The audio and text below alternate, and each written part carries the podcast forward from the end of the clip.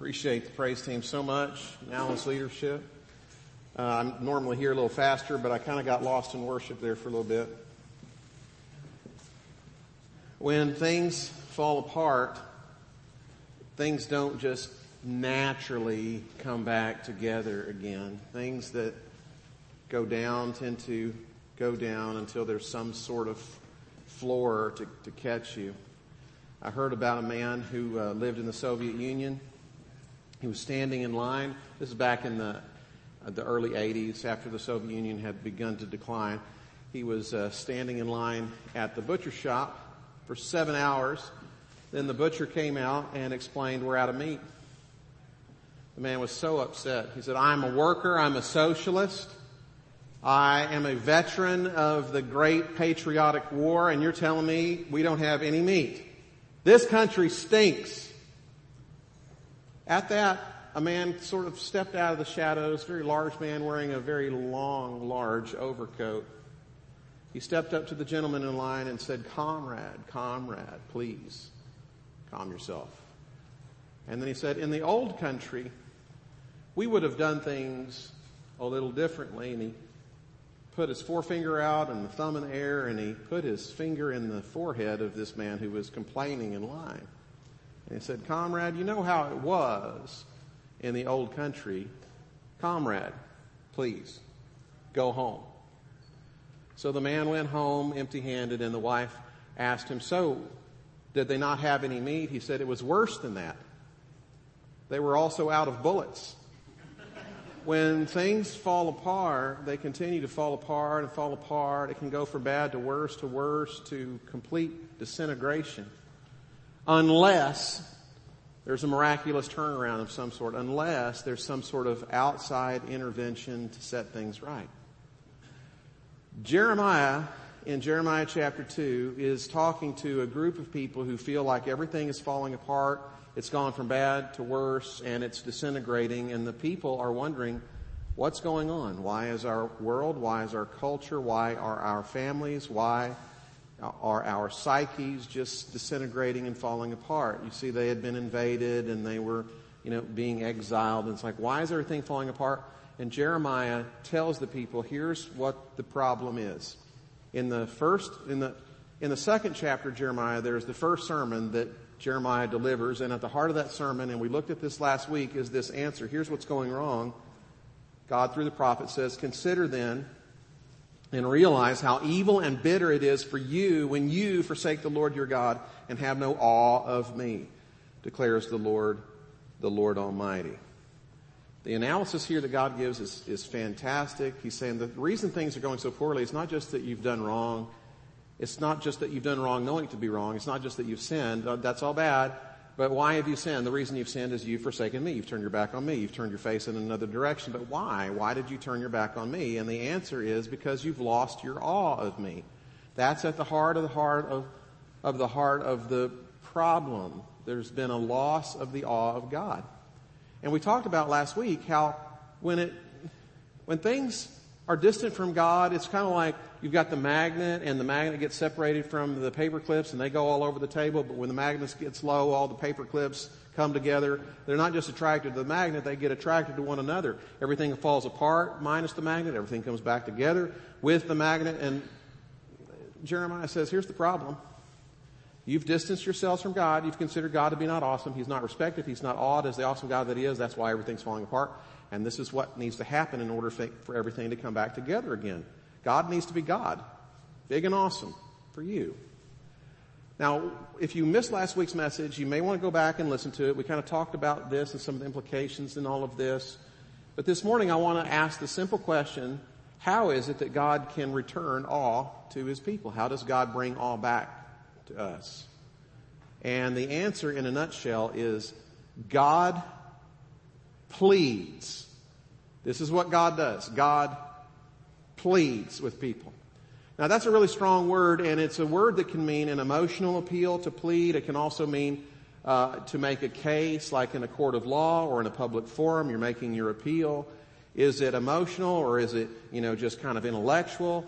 And, and I explained in the first service, look, I'm not a lawyer. I, I don't know uh, how to judge a good lawyer from a not good lawyer. But bottom line for me is I don't care if the appeal is emotional. I don't care if the appeal is primarily rational. If I have a, a lawyer that's arguing my case, if I've been accused of some criminal act, if I've been accused so I, the sentence is going to jail, bottom line, here's what I want from my lawyer. I want my lawyer to plead my case.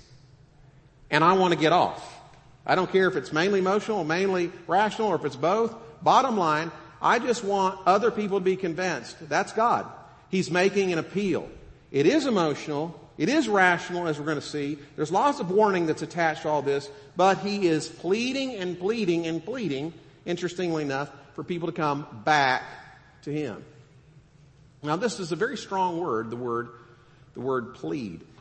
Uh, I was uh, looking through uh, this chapter, chapter 2 of Jeremiah, which is what we're going to look at in just a second. I was reading it in the NIV and then the Christian Standard Bible and reading. It's like, what is going on here? And I thought, I think it's pleading. And then I finally got over to the King James translation, which is Brett's favorite, and the word is used actually four times, very obviously, in the book of Jeremiah. In fact, one of the verses includes the word twice, pleads. Check this out. This is Jeremiah chapter 2 verse 9. I will yet plead with you, saith the Lord, and with your children's children will I plead in this chapter as God is calling people to Him, He is pleading and pleading and, and pleading with people.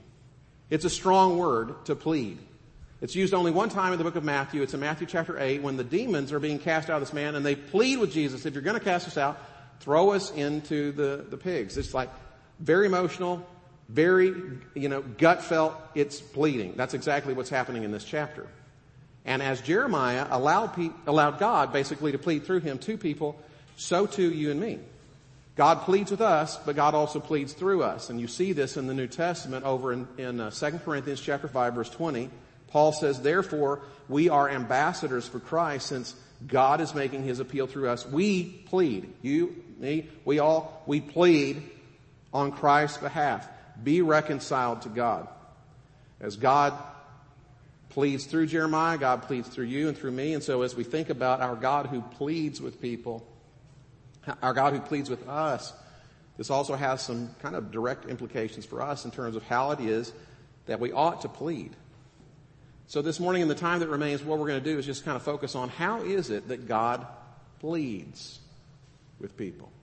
And there are three things that I see in this text. I'm going to mention them right off the bat here. He pleads with a breaking heart. God pleads using reason and warning. And God pleads while offering self sacrificing grace. We'll get into that in a second.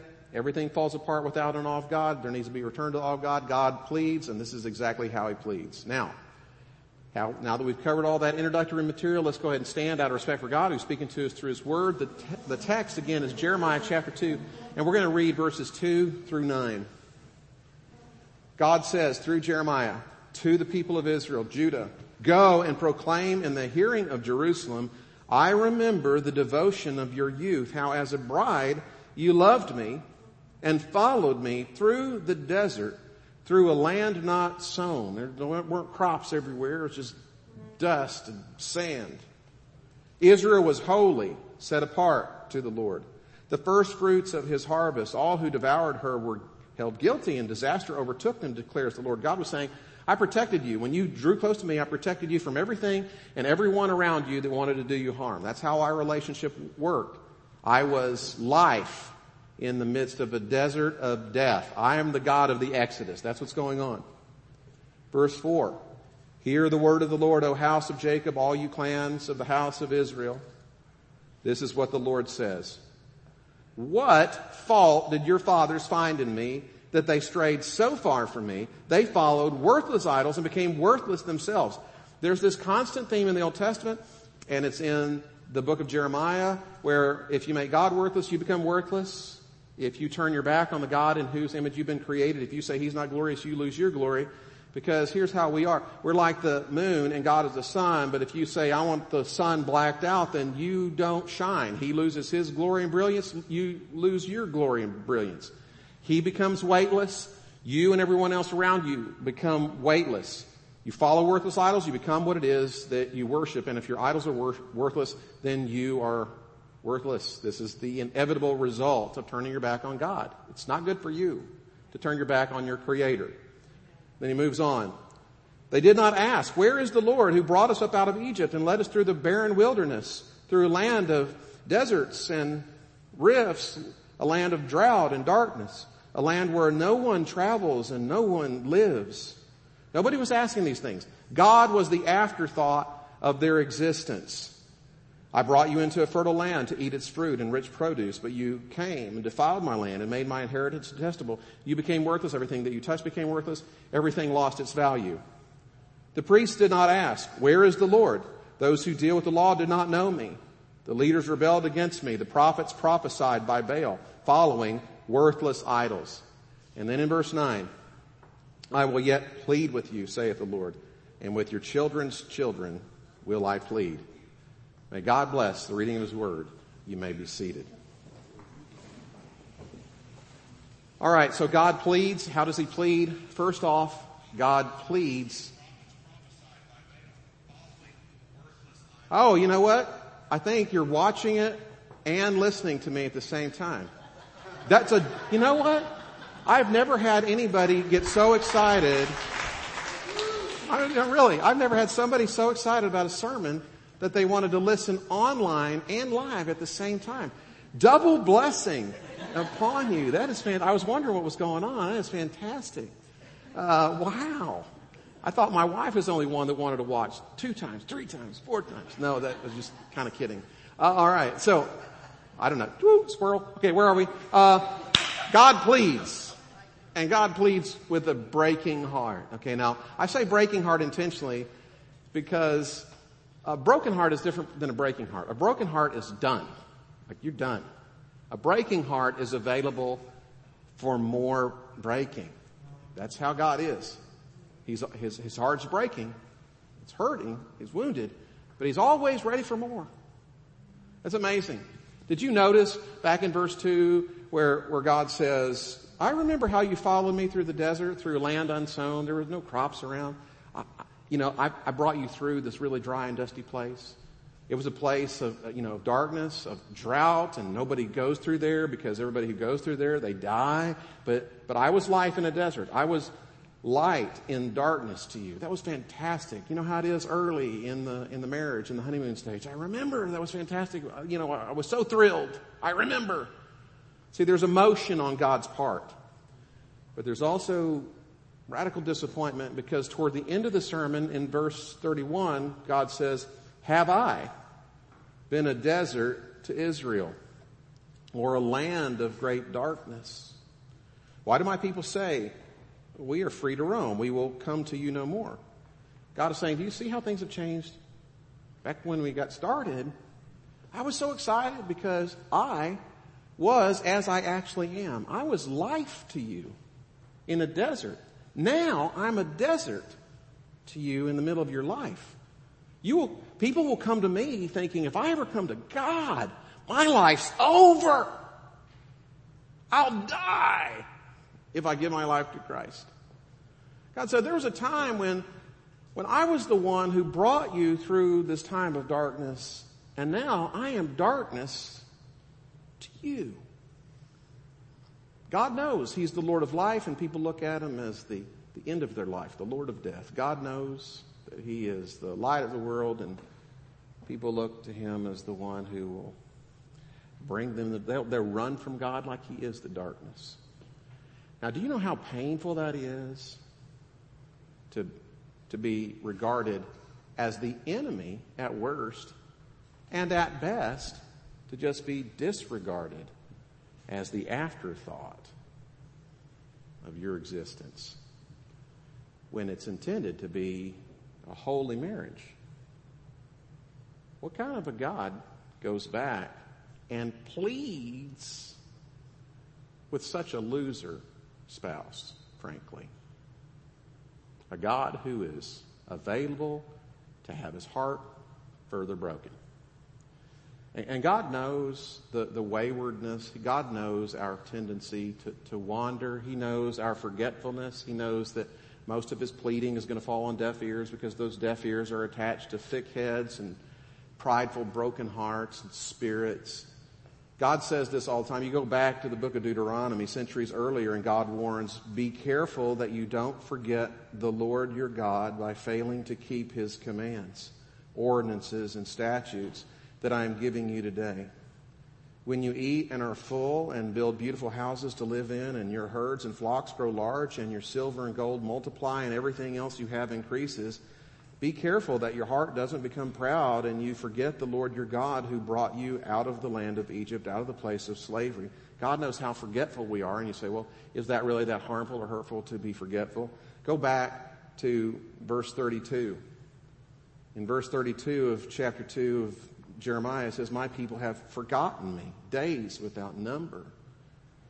I, what's most hurtful, to be treated like an enemy or to be treated as irrelevant? I don't know. Uh, but God knows that kind of feeling from his people. Enemy or irrelevant, irrelevant or enemy. They go back and forth and the people just have a tendency to wander. And in their wandering, the people he recognizes, they're so filled with self-denial and then, or, or so filled with denial about the reality. And they're also kind of filled with a certain sense of uh, despair. Are they ever going to turn? Back in Jeremiah chapter 2, God says, how can you say, I am not defiled? I have not run to Baals. People say, I'm not guilty. I'm not doing anything wrong. There's nothing wrong here. And then he says, see how you behaved in the valley. Consider what you've done. You are swift, a swift she, she camel, running here and there, a wild donkey accustomed to the desert, sniffing the wind in her craving, in her heat. Who can restrain her? And any of you who've ever been around farm animals, uh, during that mating season, you can't get them to really do anything. There's just one thing they want to do, and it's not what you want them to, do. Any males that pursue her need not tire themselves at mating time. They will find her. Do not run until your feet are bare and your throat is dry. But you said, now you've been denying that you have a problem here, and then you say, it's no use. I love foreign gods and I must run after them. There's denial that ends in despair. People are absolutely, utterly hopeless. And so here's God, the faithful one, coming to the unfaithful people who are in denial and despair and hard-hearted and forgetful and treat him as the afterthought of their existence or maybe the darkness when he's the light or maybe the, the dryness when he is the water. They're doing all this stuff and God pleads once more with his people. He's begging them, pleading with them to come back to him. I don't know that there's anything more painful than rejection. I haven't experienced every pain in my life, but that's one of those pains. And of the pains that I've experienced, I would have to say rejection is the worst. And, and God has experienced more pain than anybody else, and it's the most pain of the most, the most pain of the most painful type. An inordinate level of pain. And then he comes back asking for more.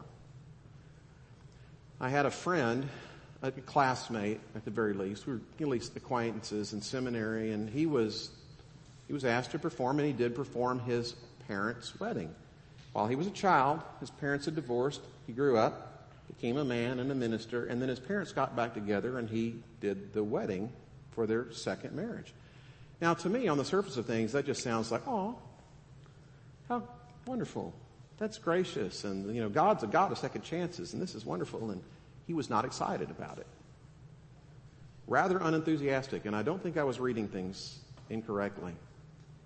And I figured out the reason he was so unenthusiastic about it was, can you imagine being a child and seeing mom and dad fight, and then one does something and the other does something, and it gets so bad where they get a divorce, and then you think, okay, y'all, are y'all just signing up for round two? Of your devastation. Yeah, yeah, yeah, that sounds romantic on the surface of things. But it's a risk of more rejection. When God pleads with people to come to Him, there's not a risk of rejection. There's a guarantee that it's going to happen. And I'm not pointing at anybody else here, just I'm including myself in this. Even for those who've received Him, we kind of do these battles on a regular basis. Even from his own people. And remember, this is his own people. This isn't just him trying to make people who are not his people to be his people. These are people, and he's begging them to come back to him, and there's rejection on top of rejection on top of rejection. God appeals, he pleads with a breaking heart.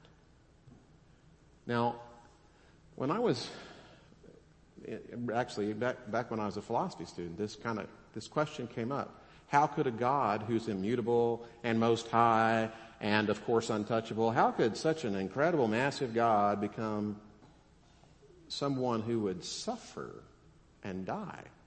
I mean, if God is great and he's immutable, well, he's above all this pain and suffering. How's that? How could God suffer and die? This seems inconsistent. Well, that's from a Greek philosophical perspective. But if you're reading the Bible with any care, you read the Old Testament with any kind of attentiveness, you will see that God's suffering didn't start when Jesus was conceived and born, and God's suffering didn't end when Jesus was resurrected and then ascended back to heaven. No, no, no. God has been suffering with humanity from the beginning. And the suffering will continue until the very end. I know a lot of times we talk about, yeah, I can't wait for Jesus to come back and make everything right, but you know, God's taking his time, like God is patient and I'm not, and you've gotta understand, God is not indifferent in his patience. God is suffering in his patience until there's the restoration of all things, until everything is set right, God will continue to plead with a breaking heart. Unfortunately for God, God being God, God being love, God can't die. He's eternal. And so when he's wounded, there's fresh restoration and, and healing so that he can be wounded all over again, just like it's the very first time. This is a little weird to compare God to Wolverine, the X-Men character, but I will. I like that character. Uh, you know, he's not the most moral person or whatever, but he's got this supernatural power where he can heal when he's wounded, and so he doesn't, he can't really die. Not only that, when he heals, he heals completely. So whenever he's shot or whenever the claws come out, it hurts every time. He doesn't have the luxury of growing old where the nerves maybe don't fire like they once did, or where there's scar tissue or you learn some kind of indifference to the pain. It's fresh every time because he's basically, for all intents and purposes, somewhat immortal. God experiences rejection as if it's for the first time. He doesn't have the luxury, being a God of love, to develop a, a, calloused indifference over time. He is eternal, He is love, and it hurts. But He still keeps coming back for more. And the question is, why would God do that? It doesn't make sense. Earlier this week, it was kind of interesting. Um, Brett was telling me about his dad who was leading someone to Christ and had gone through the gospel and the, and the the man says, I understand. I get it. I, I believe this. And then the conclusion was, are you ready to receive Christ? And the man said, no. Doesn't make sense. So the dad walks, Brett's dad walks through the story again. God, you know, we're sinners. God came. He suffered and died in Christ, rose again from the dead. All you got to do is believe in Him. Does this make sense? Do you understand? Yeah, I understand. Are you ready to receive Christ? No, it doesn't make sense. Goes through the gospel three times, and then eventually Brett's dad agrees with the man. You're right. This doesn't make sense. And that's when the man believed. It, it doesn't make sense. Why would God come back for more and for more and for more and for more from us when there's a guarantee of more pain? Because he loves you, because he loves you, because he loves you, because he loves you. He can't help himself. He loves you. But still, we should be blown away by the reality that awesome, awesome, awesome God is pleading with people like you and people like me to come back to Him. The incarnation of Christ, a life lived on our behalf where He suffered and then eventually died for us, that's not a contradiction of the nature and character of God. That is a highlighting of what Jeremiah is clearly communicating about God in his book. So when God pleads, oh, God pleads with a, a breaking heart. You need to know that. There's something else though. God, you know, you think, well, if God's just pleading, you know, with a broken heart, pleading, pleading, pleading, does that mean that he's like all kind of needy and self-absorbed? No. When he pleads, he pleads knowing that he is best for you. When God is jealous for you, it's not a petty jealousy if he knows that he's best. This is what makes the jealousy of God for you a righteous jealousy because he knows that without him, your life will not be what it needs to be, like the moon needs the sun. And so he pleads with reason and with warning because what's good for God, what God wants for you to want him is also good for you to want God the same way that God wants you. I want you to notice just some of this in the sermon that uh, is preached here.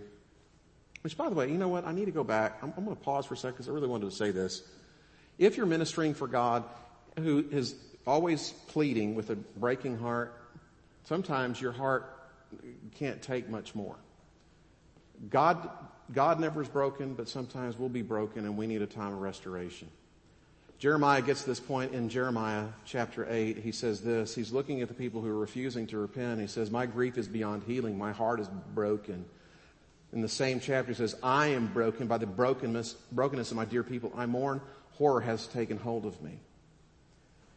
Pleading on Christ's behalf, be reconciled to God, allowing God to plead through you the way that God pleads, it will wear you out sometimes. But you have to keep going because even though Jeremiah says, I'm done, I'm broken, he keeps going. I mean, we didn't end at chapter 8, did we? There's lots more. And I just have to say, just by the way, I really, really appreciate ministers who minister into the 60s, 70s, 80s that just keep going and going and going. Praise God for that. I appreciate our teachers showing up Sunday after Sunday being prepared, ready to plead for people with regards to all the different arenas of their life. I appreciate people, you know, like, well, frankly, like John Murphy, who is going to plead using reason to help reach certain intellectuals who wouldn't otherwise get it. And it's kind of hard too when you have other people kind of, I don't know, resisting your own pleading or being judged for this. Walter Bradley, you know, I don't know if y'all remember this, but this is a, I don't know, about a year ago we were doing this near-death experience stuff and Walter's been pleading with fellow intellectuals and professors for decades, especially with regards to questions of faith and science and all the things that he has had to face from so many different directions. And here he is like four days after having his bladder removed and dealing with cancer and he's back in church on stage helping to teach material. You know what that is? That is being faithful to the call to plead on Christ's behalf. Be reconciled to God. Sometimes it's going to get to you if you plead. But God, by His miraculous Holy Spirit, enables you to get what it is that you can't get, and that is to be repaired and renewed and to keep on going because I can tell you, in your own strength, it doesn't make sense that you would keep going and keep going and keep going until the day you die. But that is God's design for your life, to keep pleading. But the pleading isn't petty, it's not small, it's righteous, and God does plead with reason and with warning. Verse 13, my people have been have committed two sins. They have forsaken me, the spring of living water, and have dug their own cisterns, broken cisterns that cannot hold water. Later on in verse 19, your wickedness will punish you. Your backsliding will rebuke you. Consider then and realize how evil and bitter it is for you when you forsake the Lord your God. It's as if God is saying, when you turn your back on me, there's a built-in punishment. There's a built-in rebuke. When you, when you turn your back on me, here's what happens. It's like you're rejecting both the water and the cup in which the water comes. You're rejecting the food and the plate upon which it's, which it's set. You've got absolutely nothing good going for you. And we talked about all these things last week about how personally, intellectually, you know, psychologically it's not good for you, but also socially, when God is not awesome as he needs to be, our culture and the whole world falls apart. I'm not going to belabor this because I think it's kind of obvious, but I want to mention something to you that I read recently from John Stonestreet, who works with Colson Institute. He, he drew attention to the fact that in uh, 416 BC, during the Peloponnesian War, Athens was fighting against Sparta and uh, and uh, Athens, for some reason, decided to invade Melos, Melos in their struggle. Now, Melos was like, it was the Switzerland island of the Peloponnesian War. They were completely neutral. So Athens invades Melos. and the Melians said, what are you doing?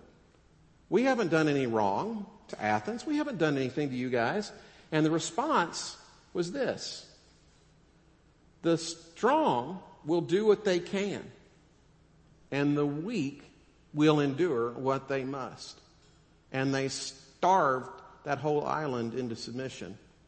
They starved the people into submission. They killed the men and the, the women and children were sold into slavery. You see, there was a time actually in the Greco-Roman world, and we t- tend to kind of, oh, you know, they're so wonderful and civilized and all the rest. Absolute and utter barbaric domination. Cruelty, rape, slaughter, torture, very common means of simply dominating and expressing and holding on to your own power. And there were no gods and there were no moral restrictions for this because it was assumed if you're strong, you'll dominate. That's just the way that it is.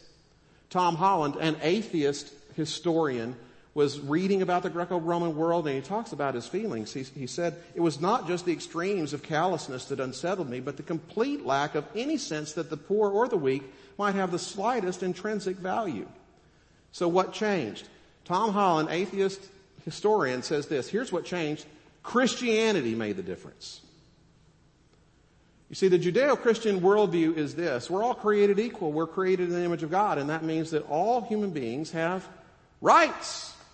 Not only that, on top of all of that, as Christians, we also promoted the idea that all human beings, they're not all just created equal, but we all have the same problem, which is sin. We have the same need, which is salvation from God. The things that we now consider to be inalienable rights that just seem so normal or natural or accepted, human dignity, you know, universal human rights, he says all of that finds its roots, its basis in one thing, for one reason, the advance of Christianity. You take God out of the picture, you know what happens? Everything falls apart.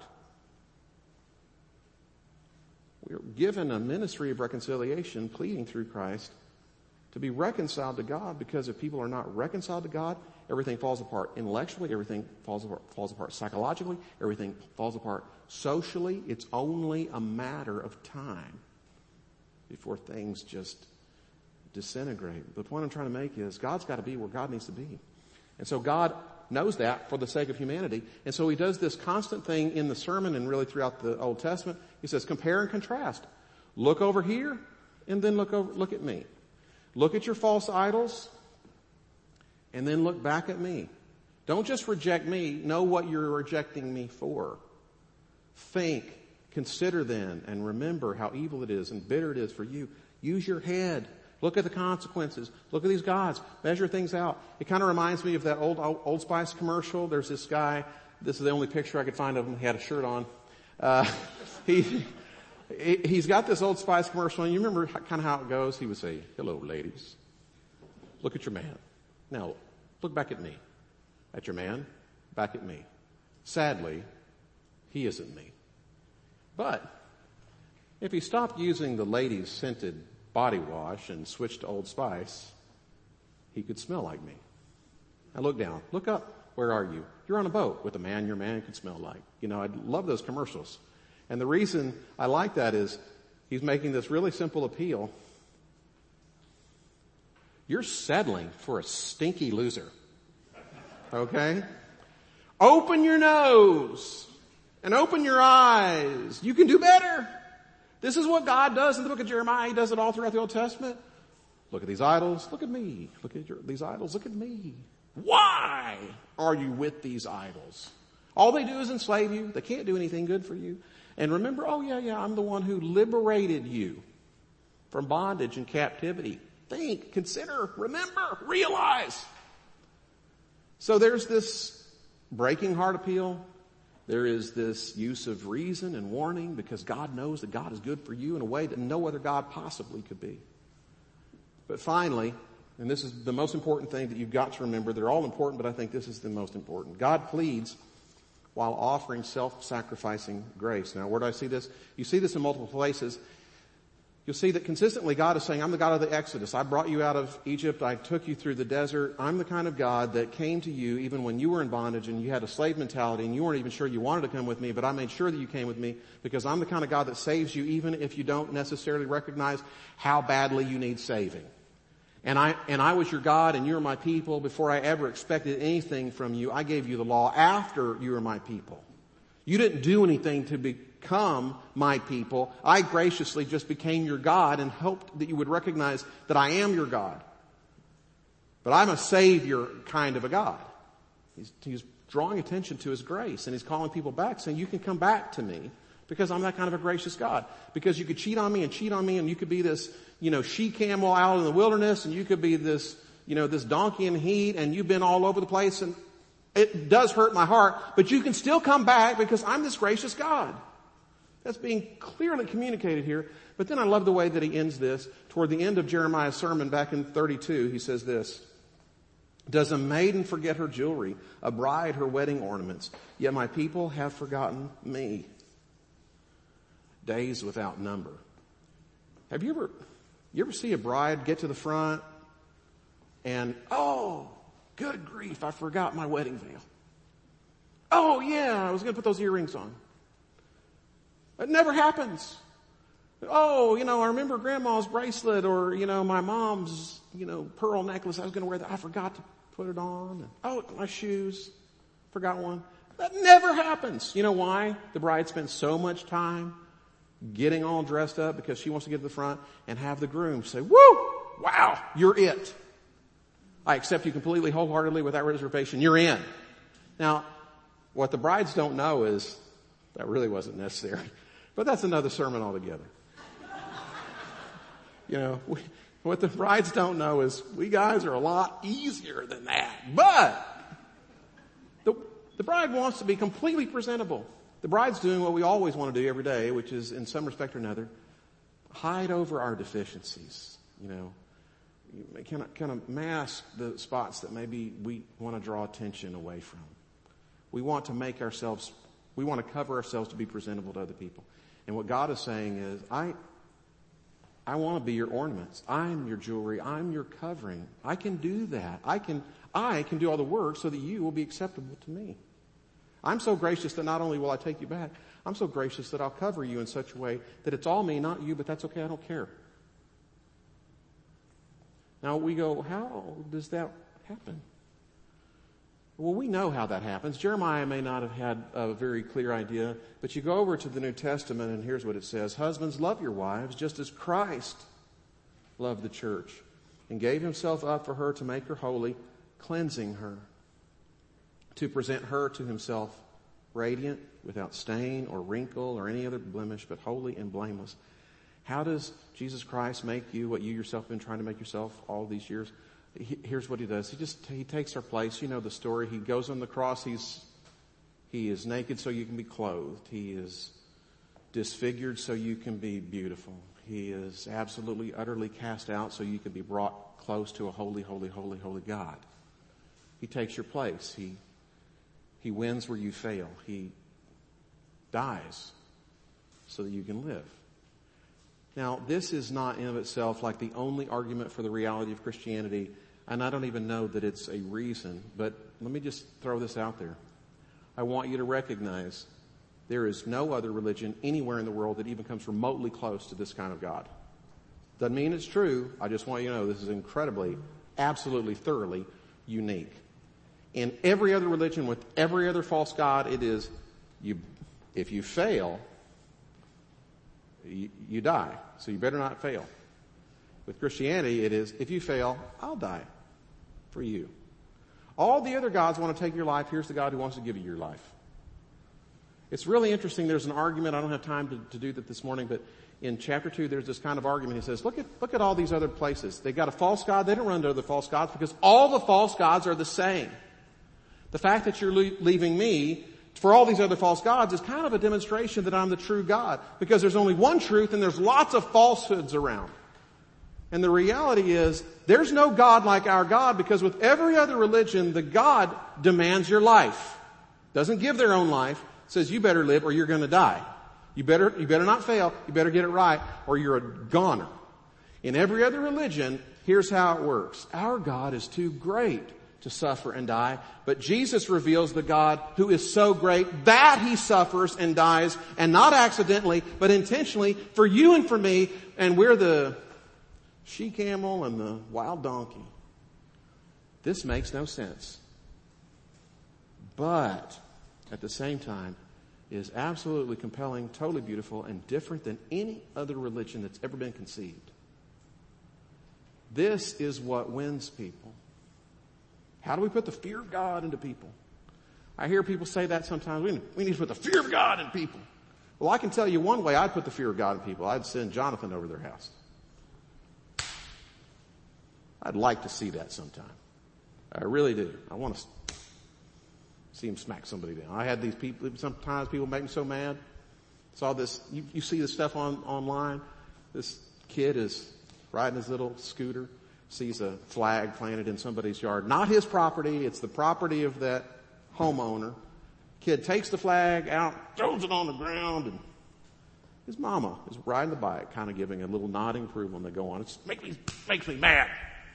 I want to put the fear of God in it. Right? Now, I know that, does that seem condescending to you? It is. Does that seem harsh to you? Yeah, it is. That's how we want to respond. We see somebody doesn't have the fear of God, and we want to put the fear of God in them by being more fearful than they are. I want you to know that is not how God does it.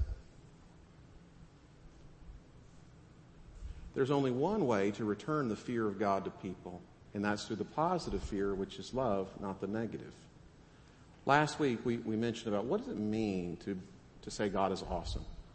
It means God is fearful, li- literally, to fear God.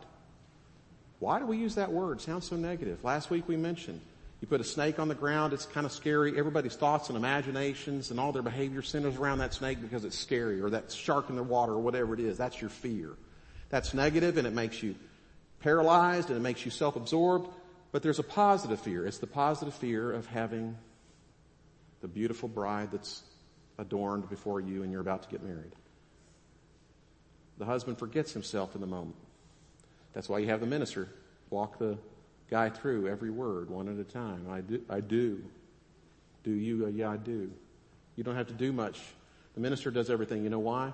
Because the, the husband can't do anything because he's enraptured in the bride. It's a positive fear. Everything in the mind at that time is centered around her beauty, their life together, what's coming next, all the thoughts, all the feelings, all the emotions, all the behaviors centers around here. That's positive fear. It's beautiful. That's the fear of the Lord. And when you have that positive fear of an overwhelming beauty, it liberates you and you're not self-absorbed. You're absorbed in Him that's true humility. It's not thinking less of yourself, it's just thinking of yourself less. It's an entirely different fear. But you don't overcome the negative fear with more negative fear. You overcome the negative fear with the positive fear, and when the Lord is lifted up in all of His glory, how do you do that? You show people He is a God who pleads with you with a breaking, sacrificial heart. John puts it this way in 1 John chapter 4, 18. Let's put that up on the screen. There is no fear in love Instead, perfect love drives out fear because fear involves punishment. You want to put the fear of God into people? You want people to see God as awesome? Here's the way that you do it. Old Testament and New, frankly. You show them the grace of God and the grace of God is on display most clearly in the Son, Jesus Christ. You plead with people with God's breaking heart. You plead with reason and with warning for their benefit. And then you just do your best in the middle of all of it to show them God's grace and you just show them Jesus. I think this is kind of funny. I was over at Alan Miller's house this last week. Alan and Lynn, just great. And Alan was telling me how in the old days when he was in the Salvation Army Church, and I don't know if this was in Scotland or the East Coast, I think it was in Scotland. He would go to these little camp meetings. They have a meeting once every six months. And he would, at the end of these long meetings, he would sing an invitation And sometimes the invitations would last 45 minutes to an hour. I asked Brett, you want to do that? And his, his response was no, but I was thinking he was going to say, well, sure, Ernest, if you only preach for 10 minutes, fine. But just pleading and pleading and pleading and people would come. I'm not saying we're going to do that here. I'm just saying we have a God who's been waiting on you. If you're here and you haven't responded to Jesus, you've got a God who pleads with you. He's a God like no other God. And I'm just letting you know that to the degree that you've said no to Him, you're breaking His heart and you're hurting yourself. So I'm, I guess I'm pleading with you. Um, come to Jesus. If you haven't already, come to Jesus. Let's bow for a word of prayer. God, you're, you're good and we love you and uh, we, we say thank you for uh, wanting us even. Just the, the fact that you plead with us is crazy enough, but to think that you would even want to be in a relationship with the likes of us, it's, uh, it's mind boggling, but you do. And so, Lord, I pray that you would give wisdom to, to those of us who do not believe, enough wisdom to recognize there's no God like the one true God, and I'm going to come to him. I'm going to give God what he wants, recognizing that when I give God what he wants, I get what it is that I want, and that's to be completely covered and beautiful. My righteousness to be taken care of. And then everything's going to fall together. And so if there, there's anyone here, anyone watching that has yet to receive Christ, I just pray you'd have the wisdom to say right now, God, I know I've sinned. I know I've fallen short. I know I've been running from you and I should have been running to you. I know I treated you like a desert and you're the life in the middle of a desert. I know you tr- I treated you like darkness and you're the light in the midst of the darkness. I've been so foolish. And so, God, now I want to come running to you, and I know that I come to you through Jesus Christ, which was you taking my place in Christ. You, you lived the life I should have lived and died the death I should have died so that I would be covered, so that I could just run right into your presence like you've wanted all along from the beginning. So, God, right now, I accept Christ as my Savior and Lord. I pray that what Jesus did on the cross would be applied to me. Thank you, God, for saving me in my sin. So if you prayed that prayer, I want to be an encouragement to you in that. Please send an email to me, ernest at msbchurch.com or brad at msbchurch.com. We'd love to hear from you. But for the rest of us here, I want to lead you in a prayer just, just like this. God, I, I don't know where I've been falling short, but I know I've been holding back from you. And I know that we went through a honeymoon stage, I don't know, a few months ago or years or decades ago. And, and for some reason, I'm not running to you like I should. I'm withholding from you. I've been unfaithful to you. And I just pray, Lord, that you would forgive me. So whatever that sin is, you just might say, God, I, I repent. I turn from that. I, I trust in you. I don't know why I've been so distrustful in this arena. I don't know why I've been making success or beauty or sports or money or whatever the case is my idol, but I recognize I've been looking at you as an enemy at worst. And at best, I've been treating you with indifference. And I, I'm sorry for that. God, please forgive me. And I know you've been trying to draw me back to you, and, and my marriage has been suffering, my family's been suffering, a lot of things have been suffering in my life because you have not been awesome to me. Forgive me. Thank you. In Jesus' name, amen. You stand as